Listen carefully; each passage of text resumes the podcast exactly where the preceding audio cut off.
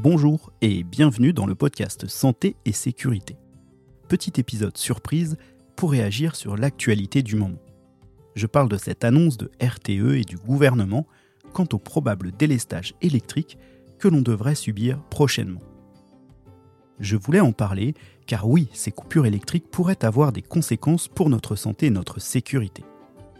Ceux qui nous suivent sur les réseaux sociaux et notamment sur Twitter ont peut-être vu nos tweets et nos retweets notamment nos RT du compte Alerte France qui a abordé la problématique des numéros d'urgence qui seront impactés par ces coupures. Nous sommes le 2 décembre au moment où j'enregistre ce podcast et le gouvernement vient de rédiger une circulaire évoquant plusieurs hypothèses et une sorte d'organisation pour faire face à cette problématique d'électricité. Tous les jeudis, RTE va publier sur l'application EcoWatt les possibilités de délestage dans les jours suivants. À J-3 de ce probable délestage, RTE confirmera le délestage sur l'application EcoWatt avec des possibles coupures électriques entre 8h et 13h et entre 18h et 20h.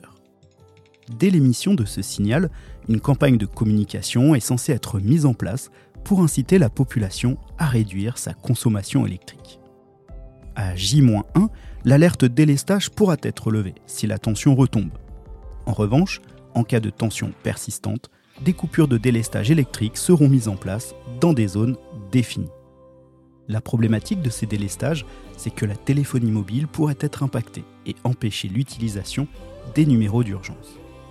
Car en effet, si l'antenne mobile de votre opérateur est alimentée par le même poste source que votre maison et que vous n'avez plus de courant, il pourrait ne plus être possible de joindre les secours sur les numéros traditionnels 15, 17, 18, 115 ou encore le 196. Alors, sauf dans les 30 premières minutes de la coupure, si cette antenne est alimentée par une batterie de secours.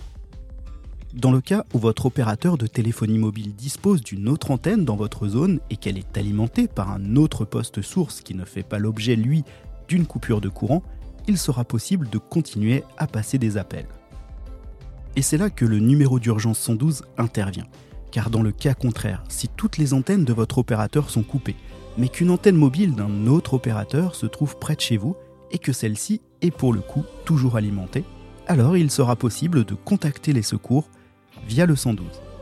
Le numéro 112, lui, peut accrocher n'importe quel réseau téléphonique, même si vous n'y êtes pas abonné, pourvu que les réseaux soient présents et disponibles.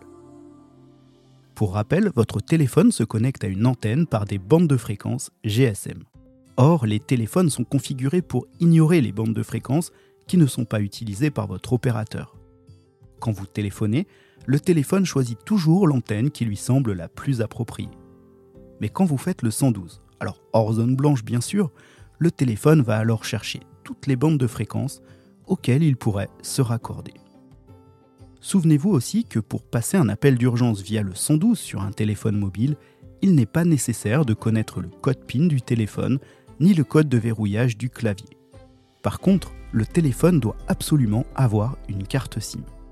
Quand le 112 a été mis en place, il fonctionnait sur tous les téléphones, même bloqués ou sans carte SIM. Mais en France, cette possibilité a été supprimée en 2004, car l'absence de carte SIM ne permettait pas de repérer l'origine de l'appel. On nous indique que le gouvernement travaillerait actuellement sur une cartographie des zones qui ne seraient pas couvertes par le 112, car il y en a, afin de prendre les mesures nécessaires avec les préfectures. D'autre part, les communes concernées par le délestage devront activer leurs cellules de crise. Et pour les zones qui ne seraient pas couvertes par le 112, le gouvernement indique qu'une présence en garde postée sera assurée dans les casernes de pompiers et les commissariats de police. Donc, dans l'éventualité et le pire des cas où vous n'arriveriez pas du tout à contacter les secours, il sera toujours possible de vous rendre dans un lieu d'accueil d'urgence, à la caserne des pompiers ou au commissariat de police ou de gendarmerie le plus proche, ou encore directement aux urgences. Enfin, sachez que les réseaux radio de la police, de la gendarmerie, des pompiers et du SAMU seront exclus des délestages afin de permettre leur continuité de service. Voilà pour ce petit épisode sur l'actualité.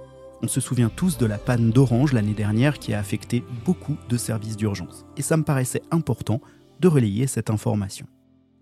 Donc, pour résumer, souvenez-vous que, en cas d'urgence, si vous n'avez plus de réseau, essayez de contacter le 112 qui se servira du réseau de n'importe quel opérateur qui fonctionnera dans votre zone même si vous n'y êtes pas abonné. Et évidemment, c'est gratuit.